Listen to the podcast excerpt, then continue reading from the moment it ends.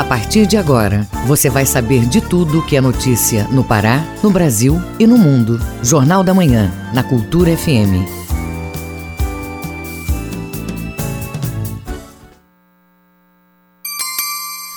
Sete horas e um minuto. Bom dia, ouvintes ligados na Cultura FM, no Portal Cultura. Hoje, quinta-feira, 4 de março de 2021. Começa agora o Jornal da Manhã com as principais notícias do Pará, do Brasil e do mundo. A apresentação Tamires Nicolau e João Paulo Seabra.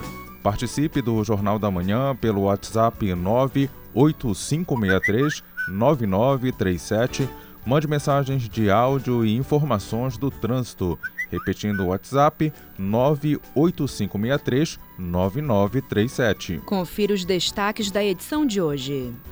Terminal hidroviário será construído em Icoaraci. Grupamento fluvial reduz crimes praticados por piratas que costumam atacar embarcações no Pará. Fortes chuvas deixam mais de 4 mil pessoas desalojadas em várias regiões do Pará. Pará inicia debates sobre bioeconomia. Saiba como praticar atividades físicas com segurança no pós-Covid-19. Aluna paraense participa de seleção nacional do balé Bolshoi. E tem também as notícias do esporte. Começa hoje a segunda rodada do Parazão 2021. Tenista paraense treina para o torneio internacional. E ainda nesta edição, o Senado retoma sessões virtuais após três parlamentares testarem positivo para a Covid-19. Ministério da Saúde e farmacêutica Pfizer negociam vacina. PIB brasileiro fecha 2020 com queda de 4,1%, a pior retração anual desde o início da série histórica do IBGE. Essas e outras notícias agora no Jornal da Manhã. 7 horas e 3 minutos. 7 e 3. O Pará é notícia.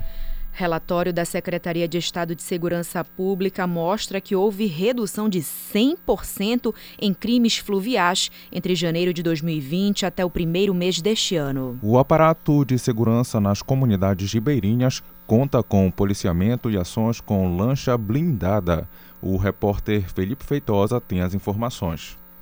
João Pinheiro trabalhou 20 anos como barqueiro, transportando açaí e outros produtos da região ribeirinha da Ilha Grande, próximo à alça viária para a Feira do Açaí, em Belém. Ele comenta os desafios para realizar o trajeto para evitar a ação dos assaltantes. Esses últimos tempos, o início de piratas no rio ainda estão continuando ainda, né? Mas melhorou um pouco, né? Mas temos precisando mais de apoio. Os dados levantados da Secretaria Adjunta de Inteligência e Análise Criminal, vinculada à Secretaria Estadual de Segurança Pública do Pará, mostram que de 2019 para 2020 houve um leve aumento nos crimes fluviais. Já em relação ao comparativo de janeiro de 2020 até janeiro de 2021, a redução foi de 100%. O diretor do grupamento fluvial, o delegado Arthur Braga, explica como funciona a ação dos criminosos foram praticados somente no mês de janeiro, principalmente devido ao açaí, né, esse transporte de açaí, essa venda que ocorre aí pelos trabalhadores que atuam na coleta de açaí. O que acontecia é que muitos criminosos ficavam de olho na própria comercialização, tinham olheiros no vero peso que passavam para os piratas que estavam na água assaltarem assim que os, que os trabalhadores faziam essa venda e retornavam para os seus municípios. Somente na capital paraense existem mais de 35 ilhas com o cultivo de açaí. Os crimes geralmente acontecem nos barcos vindos da região do Marajó. Este ano, o grupamento fluvial recebeu da Segup a primeira lancha blindada. O delegado Arthur Maia comenta os detalhes sobre as operações estratégicas, principalmente no mercado do vero-peso. Com posicionamento estratégico dessas embarcações ali no vero-peso, são motores potentes, equipamentos de ponta. Então, o efeito que esses investimentos tiveram, principalmente nessa venda do açaí e nessa parte ostensiva, nos rendeu aí é, a redução da criminalidade no mês de janeiro de 2021 a zero. Né? Não tivemos nenhum caso de roubo à embarcação. Com reportagem de Marcelo Alencar, Felipe Feitosa, Rede Cultura de Rádio. Repórter Cultura. O município de Santarém vai participar de um consórcio público para aquisição de vacinas contra a Covid-19. Quem dá os detalhes é o nosso correspondente em Santarém, Miguel Oliveira. Bom dia, Miguel. Bom dia, Tamires. Bom dia, João Paulo. Bom dia, ouvinte do Jornal da Manhã em Santarém. São 7 horas e 5 minutos. Uma boa notícia. O município vai integrar um consórcio formado por prefeituras para comprar vacinas contra a Covid-19. A iniciativa é da Frente Nacional dos Prefeitos. Tamires, se essa compra for concretizada, a compra de vacina terá que ser submetida à Câmara Municipal para aprovação dos vereadores, caso a intenção do município de Santarém se confirmar. Essa manifestação, que o prefeito Nélia Guiar assinou ontem, é o primeiro passo para a aquisição de imunizantes contra a Covid-19. Aqui no Pará, mais três prefeituras já fizeram a adesão, Tamires. É, Miguel, quantas pessoas acima de 50 anos precisam ser vacinadas em Santarém contra a Covid-19? Olha, Tamires, esse reforço extra para a compra de vacinas contra a Covid-19 é uma medida mais que necessária, porque as doses enviadas pelo Ministério da Saúde são insuficientes. Para se ter uma ideia, são necessárias 90 mil doses para vacinar a faixa de pessoas com mais de 50 anos. Essa semana, idosos com mais de 70 anos começaram a ser vacinados. São cerca de 13 mil, mas só estão disponíveis para esse grupo, né, há mais de 70 anos, é, metade dessas doses, Tamires.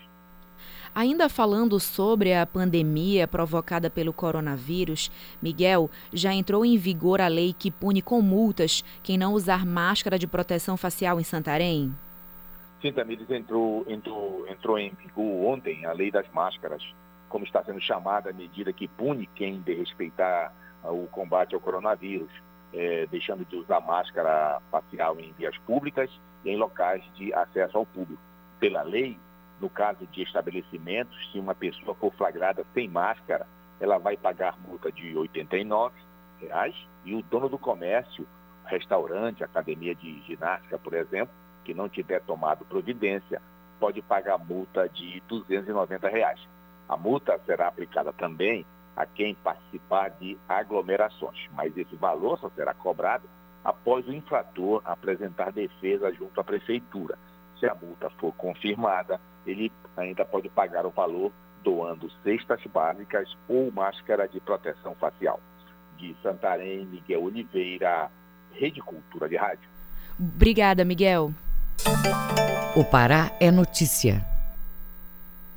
Profissionais da área de segurança pública e idosos são o público-alvo de mais uma fase da campanha de vacinação contra a Covid-19 no município de Soure, no Marajó. Informações com o correspondente Edelson Vale. Nesta semana aqui em Soura, a Prefeitura da cidade, por meio da Secretaria de Saúde, está na quarta etapa de vacinação contra o coronavírus. E desta vez o público-alvo são os profissionais de segurança pública e o restante dos idosos acima de 80 anos, que serão vacinados por toda a semana. Segundo dados do boletim epidemiológico do órgão, o município conta com 10 novos casos positivos de Covid-19, chegando a um total de 359 casos confirmados e 348 recuperados. Cerca de 379 idosos já receberam a dose da Coronavac.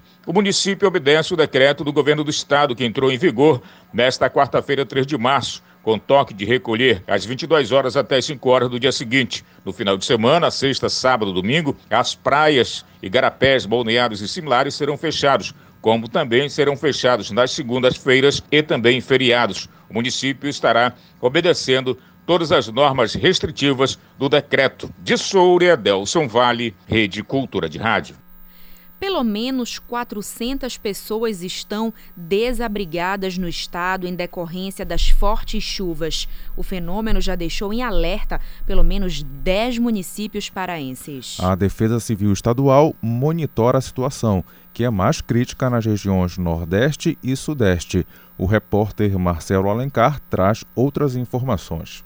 De acordo com o boletim divulgado pelo Corpo de Bombeiros Militar na semana passada, a situação mais crítica é no município de Ipixuna do Pará, com 316 desabrigados e 2.095 desalojados. O monitoramento da situação é feito por meio do Sistema Integrado de Informações sobre Desastres. Até o momento, oito cidades já estão em situação de alerta pelas fortes chuvas. O coronel Reginaldo Pinheiro, coordenador estadual adjunto da Defesa Civil do Pará aponta o que a população pode fazer, como pedir ajuda em caso de necessidade. A Coordenadoria Estadual de Defesa Civil, ela disponibiliza alguns contatos telefônicos. Basta o cidadão cadastrar o seu telefone que ele receberá através de mensagem os alertas que são emitidos para o estado do Pará através do telefone 40199. Nós temos também os técnicos de plantão que diariamente estão a posto para qualquer eventualidade. De acordo com o Corpo de Bombeiros, 10 municípios estão em processo de cadastro atualmente.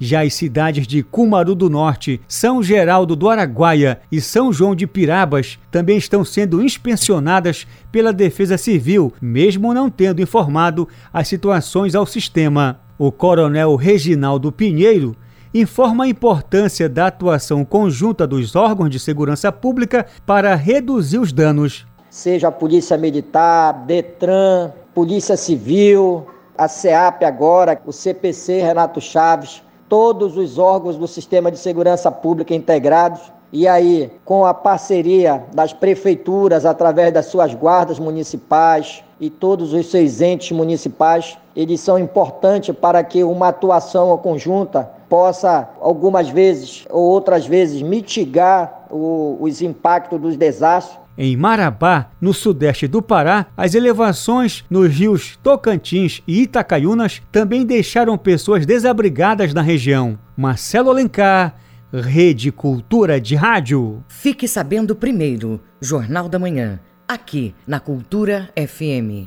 Serviços de emissão de documentos são feitos em domicílio na área do Lago de Tucuruí. Confira este e outros destaques no Giro pelo Interior. Informações com Bruno Barbosa. O serviço é feito pela Secretaria de Assistência Social em parceria com a Secretaria Municipal de Saúde de Novo Repartimento. O atendimento domiciliar com emissão de carteira de identidade é feito apenas a pessoas em condição especial ou com mobilidade reduzida. Atendimentos básicos em saúde também são ofertados. Em paralelo, os serviços de limpeza de córregos e garapés no bairro Dom Pedro seguem em andamento. No Oeste, 70 mil alevinos foram entregues na manhã desta terça-feira pela Secretaria de Agricultura de Mojuí dos Campos a produtores e piscicultores da cidade. A expectativa da Semagre é conseguir alcançar o máximo de produtores com assistência na área da piscicultura. Receberam os alevinos os produtores que já possuem um local de produção adequado e têm um cadastro na secretaria. Os piscicultores interessados nessa parceria devem procurar a Semagre e fazer um pré-cadastro para receber o benefício. No arquipélago do Marajó, visando resgatar o esporte Boa Vistense, a Secretaria de Esporte e Lazer de São Sebastião da Boa Vista deu início ao cadastramento de projetos, equipes e atletas do município. As inscrições seguem até o dia 20 de março na sede do órgão, que fica na Avenida Coronel Monfredo, nos altos da Biblioteca Municipal Jarbas Passarinho. O horário de atendimento é de 8 da manhã a 1 da tarde. Bruno Barbosa, Rede Cultura de Rádio. O trânsito na cidade. E agora temos informações do trânsito ao vivo com o repórter Marcelo Alencar. Bom dia, Marcelo. Seabra, Tamires Nicolau e todos os ouvintes do Jornal da Manhã. A gente começa falando, João, sobre a movimentação pela BR-316, que segue tranquila é, no sentido do entroncamento até o viaduto do Coqueiro já no sentido do viaduto do Coqueiro para o entroncamento pela BR-316, o trânsito está moderado. Importante que o motorista já comece a redobrar a atenção e mantenha os cuidados devidos, principalmente porque, por causa de alguns buracos que já estão é, na pista da BR, nesse trecho ali da, do viaduto do Coqueiro até as mediações do entroncamento. Na Augusto Montenegro, o trânsito vai fluindo bem, tranquilamente, no sentido do entroncamento para o distrito de Coraci. Já no sentido de Coraci para o entroncamento pelo Augusto Montenegro, o trânsito está bastante pesado, chega até engarrafar na esquina do Tenoné e também ali nas mediações da rodovia Mário Covas. E segue tranquilo ali, próximo é, do conjunto Panorama 21, até as mediações ali é, do conjunto da Coab. Aí da Coab até o entroncamento já está congestionando. Para verificar a movimentação do trânsito agora, na Avenida Celso Malcher, na Rua São Domingos, no bairro da Terra Firme, vai fluindo bem. Já na Avenida Bernardo Saião, com a José Bonifácio, no bairro do Guamá, o trânsito está congestionado. São essas informações do trânsito da manhã de hoje. Marcelo Alencar, direto da redação, para o JM, volta no comando João Paulo Seabra e Tamires Nicolau. Obrigado, Marcelo. Bom dia, bom trabalho. 7 horas e 17 minutos. 7 e 17. Ouça a seguir no Jornal da Manhã. Parceria vai implementar terminal hidroviário de Coraci. Cultura FM é que você ouviu primeiro, a gente volta já. Estamos apresentando Jornal da Manhã.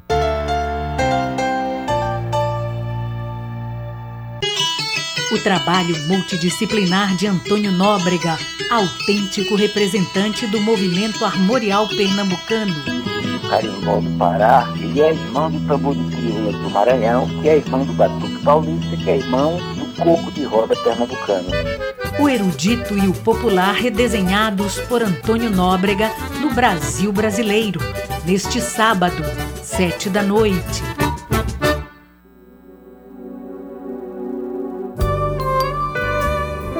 De segunda a sexta, às duas da tarde, na Cultura FM, Coletânea. Produção e apresentação, Paulo Brasil.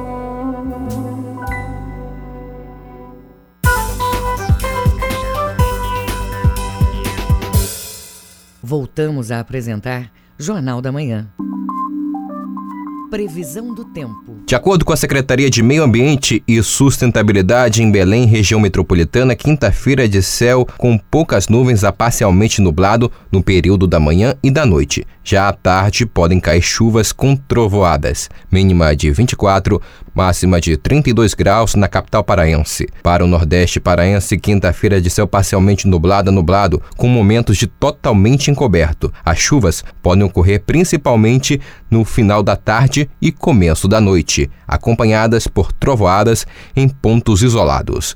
Mínima de 23, máxima de 30 graus em São Caetano de Odivelas. E para os moradores do arquipélago do Marajó, a meteorologia aponta para uma manhã de céu com poucas nuvens. O tempo fica mais instável entre a tarde e a noite. Mínima de 23, máxima de 30 graus em breves. 7 horas e 19 minutos. 7 e 19. Jornal da Manhã.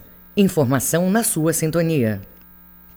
Parceria entre Governo do Estado e Prefeitura de Belém deve implementar o terminal hidroviário de Icoaraci.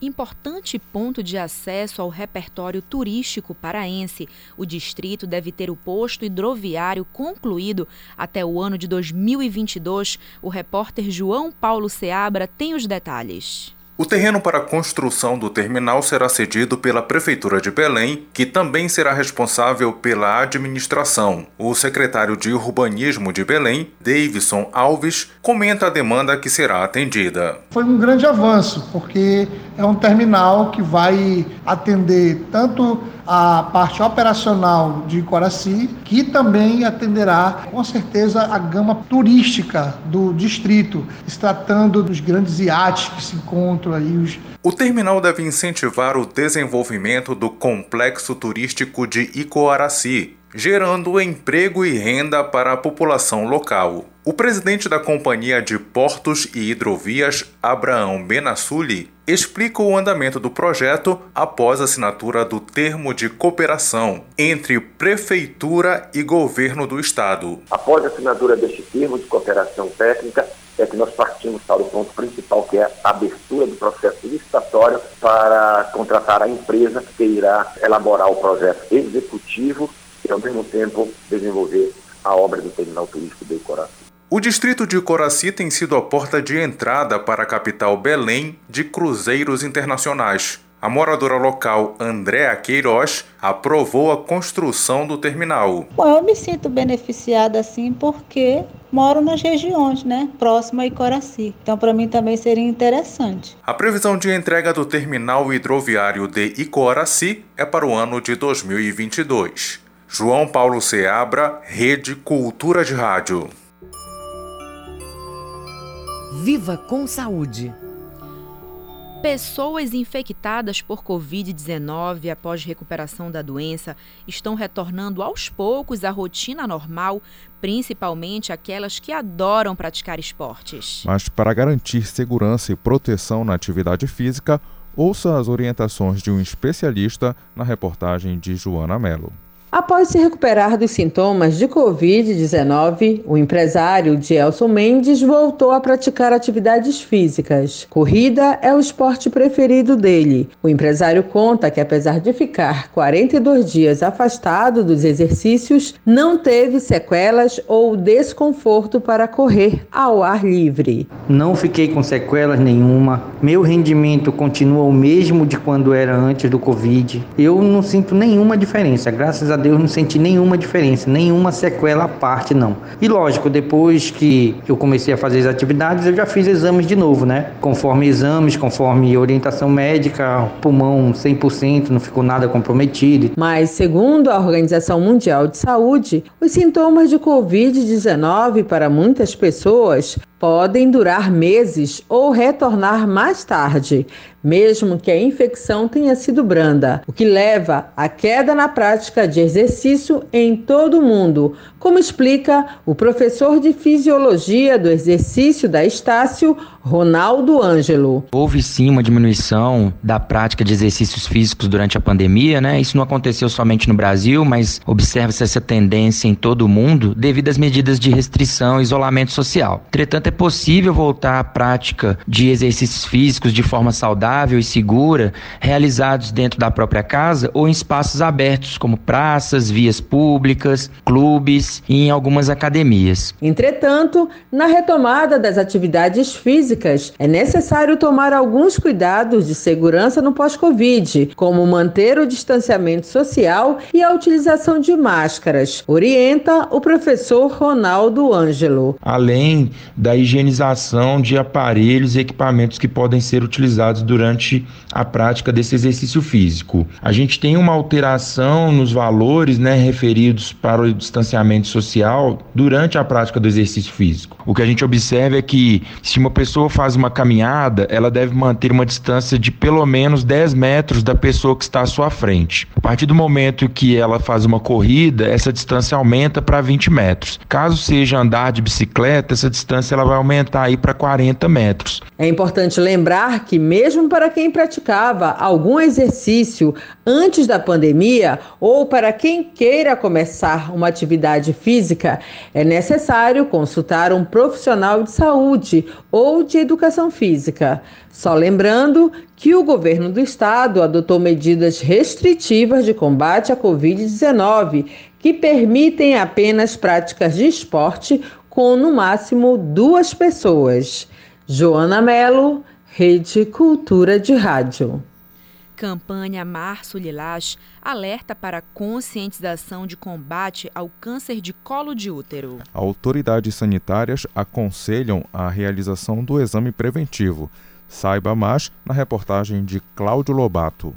Eu, primeiramente, eu comecei com uma dor nas cadeiras, perdendo peso e comecei a sangrar. No momento eu pensei que fosse ou com problema no renal e comecei a, a, me tomar remédio. Só que não passava, começou a piorar tudo, sangrava muito, muitas dores. O relato da auxiliar de cozinha Jaqueline Meire indica os sintomas do câncer de colo de útero. A doença tem cura, é tratada facilmente mas pode matar se não for detectada a tempo.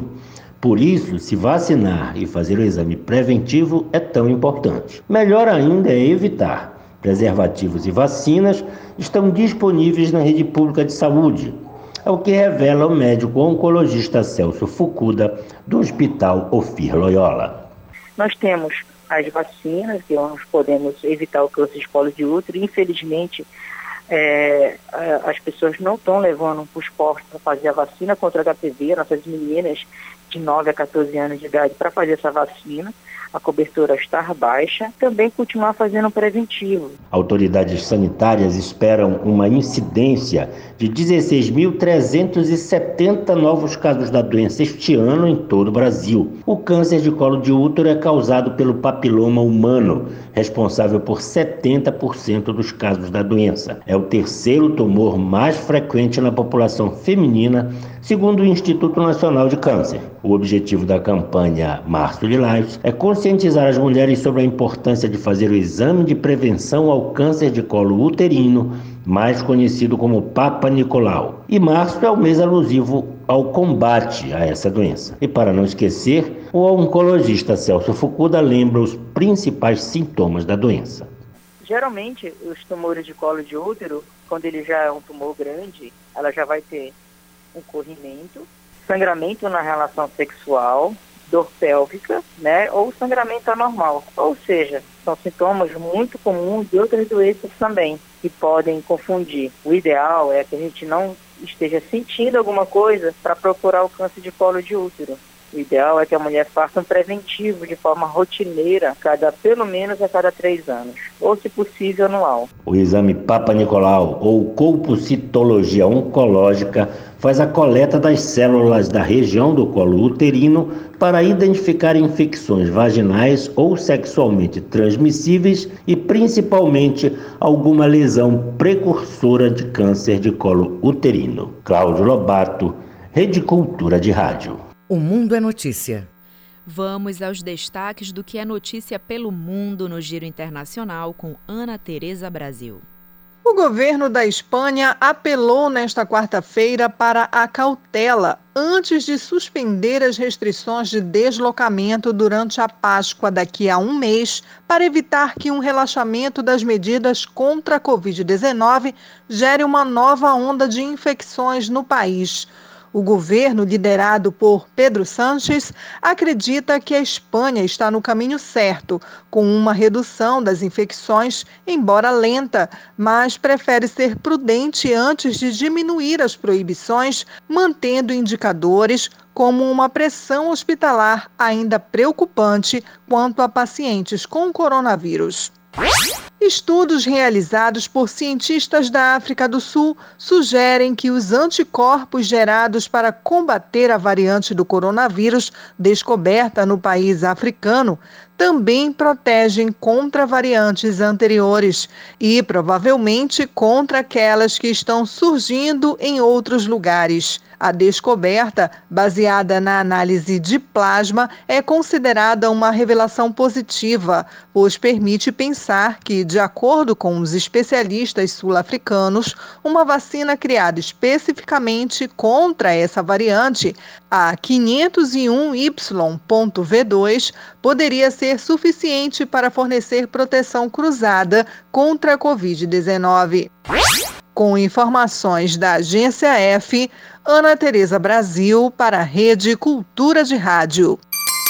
7 horas e 29 minutos. 7 e 29. Ouça a seguir no Jornal da Manhã. Começa hoje a segunda rodada do Parazão 2021. É daqui a pouco aqui na Cultura FM a gente volta já.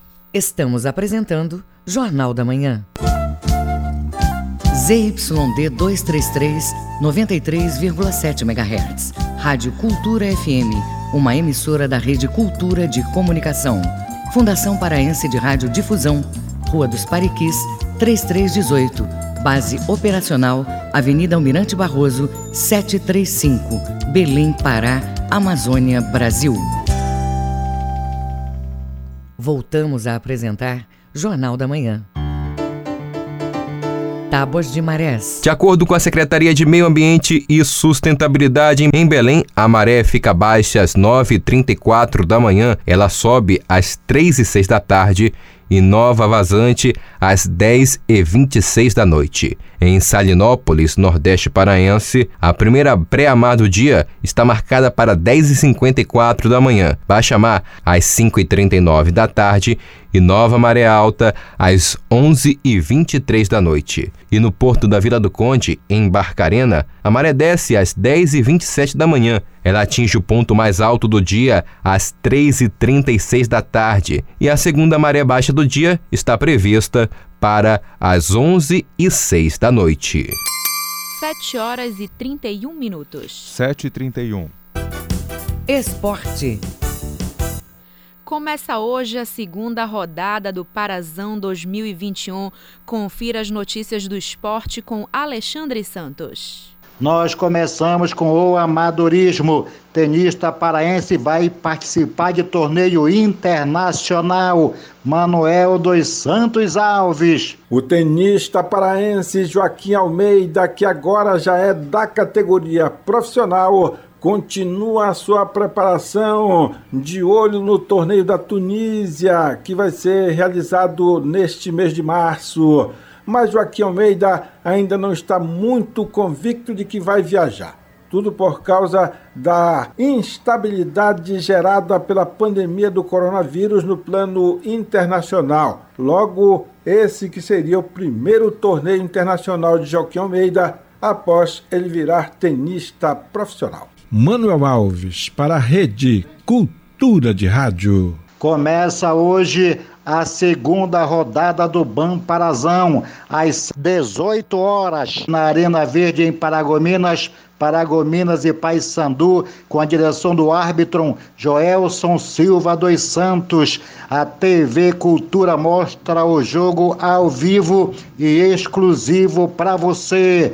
A direção do Paysandu Esporte Clube já está em Paragominas desde ontem, a 307 quilômetros da capital paraense. O volante Eliezer tem motivos de sobra para defender o seu clube. Não poderia vir jogar no, no, no, estado onde eu nasci que não fosse o Paysandu, pelo fato de ser algo, um clube particular da minha família, um clube que, como eu falei, meu pai é doente pelo Paysandu, então ia ser injusto da minha parte voltar ao meu estado e não jogar no clube que é do coração dele. Amanhã, jogo pela segunda rodada, exatamente às 10 horas da manhã em Castanhal, estádio Maximino Porpino, Castanhal e Itupiranga, no apito Nadilson dos Santos. Também amanhã, pela parte da tarde, o Remo faz o seu primeiro jogo fora da cidade. Vai a Bragança, a 210 quilômetros, enfrentar o Bragantino às três da tarde no estádio Diogão, com a direção de Marcos José Soares Almeida. A TV Cultura também transmite o jogo com exclusividade. O recém-contratado Renan Oliveira deve aparecer no time e ontem a diretoria anunciou duas novas contratações. O lateral esquerdo Felipe Borges, 21 anos, natural de Porto Alegre, e o atacante Gabriel Lima, 24 anos, é paraense, foi revelado pelo Clube do Remo e agora, depois de dois anos, volta para o Leão Azul. No sábado, mais dois jogos, às nove e meia da manhã no Souza, a Tuna tenta se reabilitar diante do Independente com a direção de Jonathan Costa Araújo. Quando for às quatro da tarde deste sábado, tem Gavião, KTG e Carajás, às 16 horas, Estádiozinho Oliveira em Marabá, com a direção de Olivaldo Moraes. E fechando a rodada, domingo, às 10 da manhã, em Outeiro, Estádio Mamazão, Tapajós e Águia de Marabá, com árbitro Joelson Ferreira Cardoso. Confira a classificação grupo por grupo. No grupo A, o líder é o Bragantino, três pontos. Em segundo, o Paysandu com um. Itupiranga e Gavião, que KTG ainda não pontuaram. No grupo B, o líder é o Remo com três pontos. Tuna, Tapajós e Carajás ainda não pontuaram. E no grupo C, Paragominas, Águia e Independente, todos empatados com três pontos. E o Castanhal é o Lanterninha, um pontinho. Alexandre Santos, para a Rede Cultura de Rádio. 7 horas e 35 minutos. 7 e 35. Jornal da Manhã. Informação na sua sintonia. Brasil chega à marca de mais de 7 milhões de pessoas vacinadas até o momento. O país ocupa o sexto lugar no ranking mundial de vacinação contra a Covid-19, como nos conta o repórter Eduardo Osório, da agência Rádio Web. 7.106.147 pessoas já foram imunizadas contra a Covid-19 no Brasil, segundo o último balanço realizado. O número representa 3,4% da população. Os estados que lideram na primeira dose da vacinação são Amazonas, com 6,04% da população vacinada, Roraima com 4,42% e São Paulo com 4,41%. O Distrito Federal já aplicou a primeira dose em 4,68% da população. Os dados são apurados pelo Consórcio de Veículos de Imprensa. A segunda dose já foi aplicada em 2.166.982 pessoas em todos os estados e no Distrito Federal. O Brasil ocupa o sexto lugar no ranking total de doses de vacinas contra a Covid-19 aplicadas no mundo. Proporcionalmente, Israel é o país que mais vacinou, com 96 doses a cada 100 habitantes. Em seguida está Seychelles, Emirados Árabes Unidos e Reino Unido. Agência Rádio Web, de Porto Alegre, Eduardo Osório. Congresso recebe pacote de medidas que visam melhorar a proteção legal das mulheres contra a violência. Chamado de pacote Basta, o documento reúne sugestão de lei ou alteração de normas já existentes. A reportagem é de Luísa Câmara, da Rádio Nacional. Fortalecer o combate à violência contra a mulher de todas as formas, do abuso psicológico até agressões físicas e feminicídio. Essa é a ideia de um conjunto de propostas entregue nesta quarta-feira ao Congresso Nacional pela Associação dos Magistrados Brasileiros. Chamado de Pacote Basta, o documento reúne sugestões de lei ou alteração de normas já feitas por parlamentares da Câmara e do Senado. As propostas incluem a criminalização da violência contra a mulher e do stalking, que é a perseguição constante em meios digitais ou de forma presencial, quando envolve alguma relação de afeto. Se aprovada, a proposta evita que essas situações evoluam e tragam danos à mulher. A presidente da associação, Renata Gil, afirma que é importante aperfeiçoar a legislação em defesa da mulher, como, por exemplo, a Lei Maria da Penha. Em verdade, a gente entende que as penas dos crimes relacionados à violência contra a mulher são penas pequenas, de até oito anos de detenção, e elas importam numa imediata soltura é, desses acusados. É um aperfeiçoamento é, da Lei Maria da Penha e dos outros diplomas legislativos. O Código Penal realmente é um código é, antigo, ele não contempla é, essa violência contra a mulher, é, a necessidade desse enfrentamento. Então, a MB entende que essas alterações no Código Penal são relevantíssimas pelo tempo é, da lei. As propostas incluem alterações no Código Penal, na Lei dos Crimes Hediondos e na Lei Maria da Penha. As mudanças sugeridas pela Associação dos Magistrados incluem o cumprimento da pena por crimes cometidos contra a mulher, inicialmente em regime fechado. É importante lembrar que no primeiro semestre de 2020, segundo o Anuário Brasileiro de Segurança Pública, o Brasil registrou mais de 600 mortes de mulheres, todas relacionadas ao fato das vítimas serem mulher. Com supervisão de Sheila Noleto, da Rádio Nacional em Brasília, Luísa Câmara. O ouvinte no Jornal da Manhã. E o Jornal da Manhã abre espaço para o ouvinte fazer denúncias, sugestões ou reclamações sobre questões da cidade. Quem participa hoje é a professora de Educação Física Ida Almeida, que fala sobre as medidas previstas no bandeiramento vermelho no estado por conta do aumento de casos da Covid-19. Acompanhe. Claro que eu gostei muito, isso é muito importante, né, para a situação que a gente está agora. Isso é muito importante. Toque de recolher, sim, eu gostei. Agora lockdown, não. porque aí já, já pega um pouco pra gente que precisa trabalhar, né? Eu acho que a gente tem, tem que ter, tem que ser. As pessoas têm que parar com essas coisas desnecessárias, né? Que é bares, restaurantes, essas aglomerações desnecessárias, praças, esses locais públicos desnecessários. Mas questão de academia, entendeu? Esses outros segmentos aí eu acho que não tem que fechar não. Obrigada pela participação, Ida Almeida. É importante reforçar que o governo do estado adotou o bandeiramento vermelho por conta do aumento do contágio pelo coronavírus. Até terça-feira, o Pará já registrou 8.709 mortes provocadas pela Covid-19. A taxa de ocupação é de 81,91% nos leitos de UTI. E não se esqueça, participe do Jornal da Manhã. Mande o seu WhatsApp para o número 98563-9937. Repetindo o WhatsApp 98563-9937. Jornal da Manhã. Informação na sua sintonia.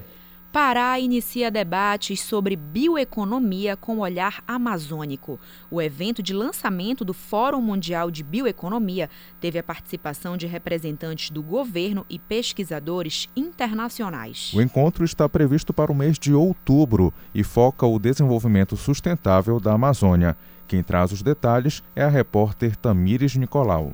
O lançamento do Fórum Mundial de Bioeconomia ocorreu simultaneamente na capital paraense e na Finlândia. O evento é uma referência global e vai destacar Belém, assim como a Amazônia, para a busca de um desenvolvimento sustentável. O fórum vai ter quatro eixos temáticos: a bioeconomia, pessoas e políticas do planeta, líderes globais e o mundo financeiro, bioprodutos ao nosso redor e olhando para o futuro. O governador do estado, Helder Barbalho, destaca a relevância dos debates. Extremamente importante que possamos provocar o planeta nos debates de soluções para a região para a floresta, para a geração de emprego, de renda, sabendo da necessidade de construirmos um novo paradigma em que floresta e o nosso povo possam sempre estar juntos buscando o desenvolvimento com a sustentabilidade. A bioeconomia busca o desenvolvimento econômico por meio do uso consciente dos recursos naturais e da floresta. A ideia é alcançar uma economia sustentável para diminuir os efeitos das alterações climáticas. O governador Helder Barbalho fala sobre os benefícios da região para a bioeconomia.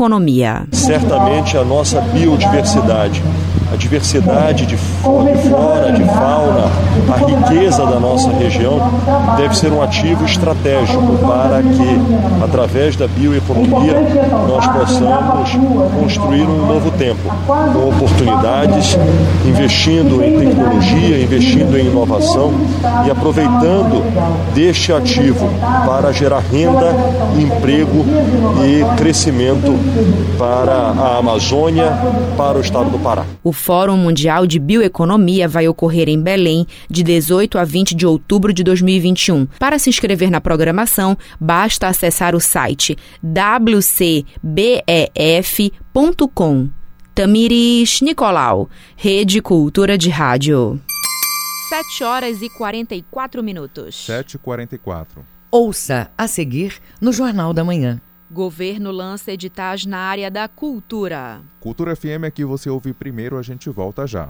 Estamos apresentando Jornal da Manhã. Páscoa em abril, férias em julho, Sírio em outubro. A cada mês a gente vive uma experiência diferente, mas existe uma coisa que você pode fazer em qualquer época do ano: doar sangue. O Hemopa precisa manter os estoques de sangue o ano inteiro para atender a quem luta pela vida todos os dias. Por isso, doe sangue ao menos duas vezes por ano, porque para salvar vidas não importa o mês. Hemopa, Governo do Pará. O trabalho multidisciplinar de Antônio Nóbrega, autêntico representante do movimento armorial pernambucano carimbó do Pará, ele é irmão do tambor de crioula do Maranhão, que é irmão do batuque paulista, que é irmão do coco de roda pernambucano.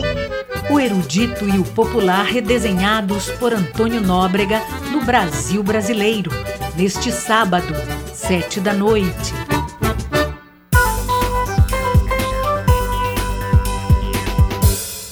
Voltamos a apresentar Jornal da Manhã.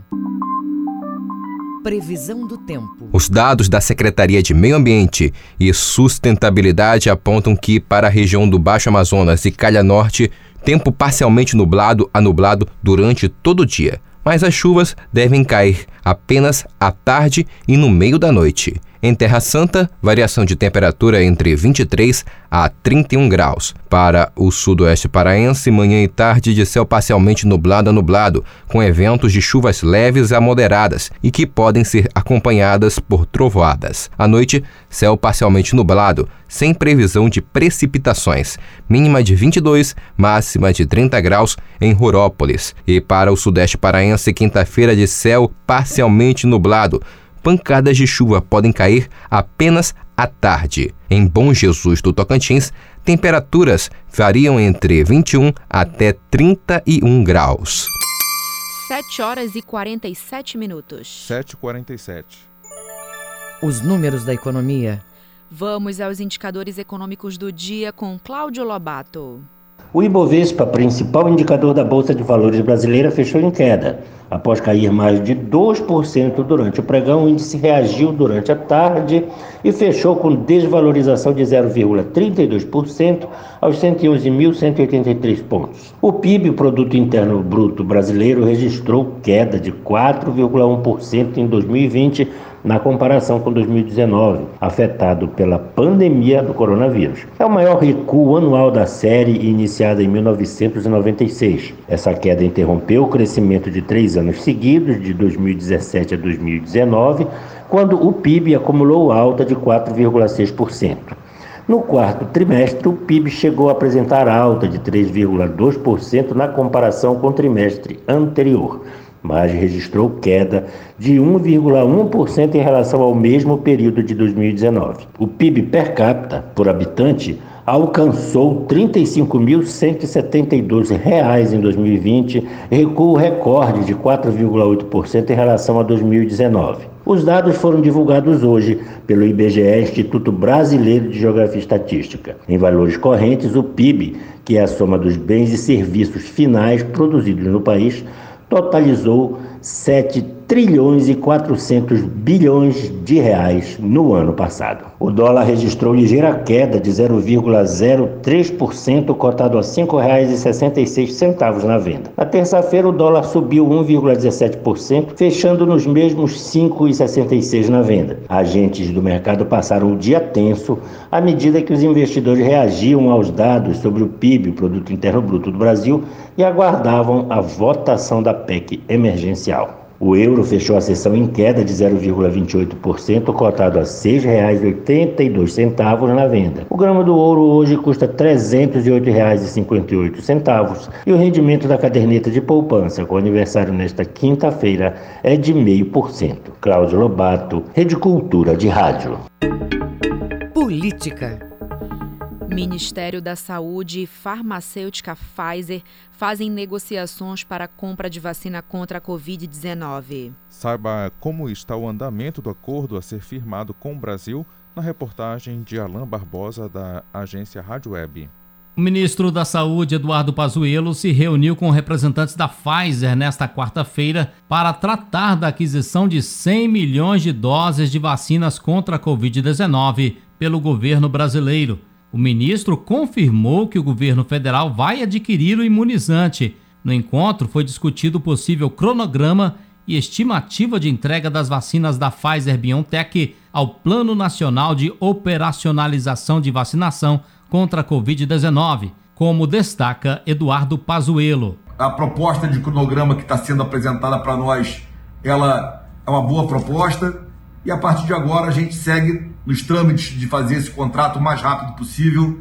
Agradeço a equipe da Pfizer que está disponível conosco aqui e vamos juntos cumprir essa missão, vacinar o povo brasileiro. A expectativa é de que as vacinas da Pfizer BioNTech cheguem ao Brasil a partir do segundo trimestre de 2021, mas o cronograma de entrega será confirmado na assinatura do contrato. As tratativas para a compra da vacina da Pfizer só avançaram depois da aprovação no Congresso do projeto de lei que flexibiliza a compra de imunizantes. A medida foi acordada após conversas entre o presidente da República Jair Bolsonaro e os presidentes da Câmara dos Deputados Arthur Lira e do Senado Rodrigo Pacheco. O projeto vai à sanção presidencial. De Brasília, Alain Barbosa três senadores testaram positivo para a Covid-19. Por conta dos casos confirmados e suspeitos no parlamento, o Senado volta com atividades apenas com transmissão virtual. Os detalhes com Yuri Hudson, da agência Rádio Web. O Senado Federal voltará a ter sessões apenas remotas. Só no início desta semana, três senadores testaram positivo para a Covid-19. Todos estavam em Brasília e chegaram a participar presencialmente de sessões e reuniões na casa. Na semana passada, o Congresso Nacional protagonizou uma série de aglomerações. Centenas de prefeitos desembarcaram na capital federal para discutir o orçamento. Vídeos de aglomerações e filas enormes para entrar no Congresso viralizaram nas redes sociais. Diante dos casos entre senadores, funcionários e casos suspeitos, o presidente do Senado, Rodrigo Pacheco do DEM, decidiu retomar o trabalho remoto. Até que se possa ter condições seguras, inclusive à luz do lockdown decretado no Distrito Federal, voltaremos para o sistema remoto apenas pelo Prodazem e vamos restabelecer o sistema semipresencial tão logo seja possível com segurança sanitária. O governo do Distrito Federal implementou o lockdown, que vai até o dia 15 de março. Ao assumirem os cargos, Pacheco e Arthur Lira, presidente da Câmara, retomaram as atividades semipresenciais com sessões híbridas. Só na Câmara, essa volta às atividades fez o número de casos confirmados dobrar. Em janeiro foram 58 servidores testados positivos. Já em fevereiro foram 105 casos. Já a assessoria do Senado diz que não publica os dados sobre servidores. No entanto, os senadores Alessandro Vieira, do Cidadania, Lazier Martins, do Podemos e Major Olímpio, do PSL, informaram que testaram positivo e confirmaram a infecção de outros servidores nos gabinetes. Dois senadores já morreram vítimas da Covid: José Maranhão, em fevereiro deste ano, e Harold de Oliveira, no ano passado. Agência Rádio Web de Brasília, Yuri Hudson. Jornal da Manhã. Informação na sua sintonia. Governo do Pará lança editais e projetos inovadores na área da cultura por meio da Lei Semear 2021. Entre as novidades estão o projeto pioneiro Sons de Liberdade e o edital Arte Livre, que vão levar formação profissional a casas penais. Ouça na reportagem de Cláudio Lobato. O anúncio de novidades marcou o lançamento da Lei Semiar 2021 nesta quarta-feira. Além da ampliação no atendimento à classe artística, outras novidades foram reveladas pela secretária de Cultura, Úrsula Vidal. Esse será um momento muito importante para as nossas políticas culturais ao longo de 2021, porque são ações que se consolidam, como o caso da nossa Lei Semear. Nós vamos anunciar um aumento para 10 milhões de reais da renúncia fiscal destinada a patrocínio de projetos culturais, mas também o lançamento de dois projetos inovadores. Um deles é o edital Arte Livre. Nós vamos ocupar mais de 40 espaços da Fundação Cultural do Pará, Secult, uh, o São José Liberto e também unidades prisionais com projetos que foram contemplados nos editais da Lei Aldir Blanc. A grande novidade este ano é o projeto Sons de Liberdade, que vai levar concertos e cursos de capacitação cenotécnica às casas prisionais do Estado é uma ação que a Secult vai fazer por meio uh, do Teatro da Paz, com os nossos corpos artísticos, Amazônia Jazz Band e Orquestra Sinfônica do Teatro da Paz, em unidades prisionais, provendo a qualificação nas áreas de serotecnia, de visagismo e de figurino, para que, inclusive, esse produto produzido pelas pessoas, né, pelos custodiados do sistema prisional que fizerem parte dos cursos, esse material seja utilizado na montagem das óperas que serão serão feitas pelos novos alunos dos cursos de formação em ópera da nossa temporada de 2021. O edital Arte Livre prevê artes e espetáculos que serão exibidos entre março e setembro deste ano, sempre respeitando as normas vigentes de prevenção à Covid-19, como esclarece a secretária Úrsula Vidal. Nós temos mais de mil pautas livres, as pessoas se credenciam por meio uh, do mapa, que na verdade pelo site né, da Lei Aldir Blanc, que nós vamos lançar lá uma plataforma de credenciamento, dizendo qual é a data que elas querem. A gente vai respeitar todos os protocolos vigentes, do decreto vigente no período em que o espetáculo se credenciar. Os espetáculos acontecem do meio de março até o mês de setembro, nesses mais de 40 espaços, e tem comissões de cada espaço que vão avaliar a pertinência e a segurança, evidentemente. As apresentações serão realizadas no Teatro Estação Gasômetro, Coreto e Anfiteatro do Parque da Residência, Espaço São José Liberto, Jardim Interno do Museu de Arte Sacra, além de espaços que nunca foram utilizados para grandes apresentações, como o gramado do Memorial da Cabanagem, vários museus, salas de exposição e centros de recuperação e reeducação prisionais. Cláudio Lobato, Rede Cultura de Rádio. A estudante paraense Driele Tainá, de 10 anos de idade, foi uma das nove bailarinas paraenses escolhidas para a seleção nacional do balé Bolshoi no Brasil. Ela é aluna de uma ONG que sobrevive com a ajuda de voluntários. Acompanhe na reportagem de João Paulo Seabra.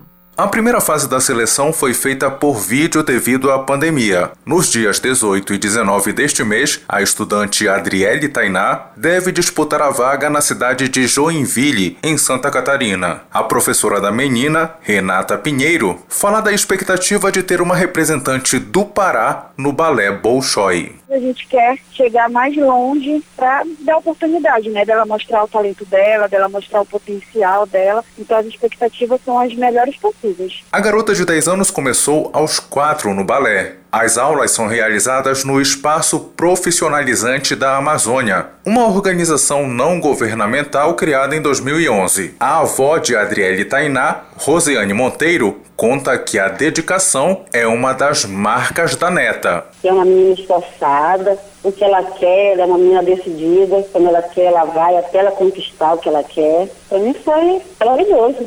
Para realizar a viagem para a seleção em Santa Catarina, a garota precisa de patrocinador ou qualquer outro tipo de apoio. Quem quiser ajudar pode entrar em contato com a ONG Espaço Profissionalizante da Amazônia, que funciona no bairro Icuí-Guajará, em Ananindeua. Informações pelo telefone 989437447. João Paulo Seabra, Rede Cultura de Rádio. Você está ouvindo Jornal da Manhã.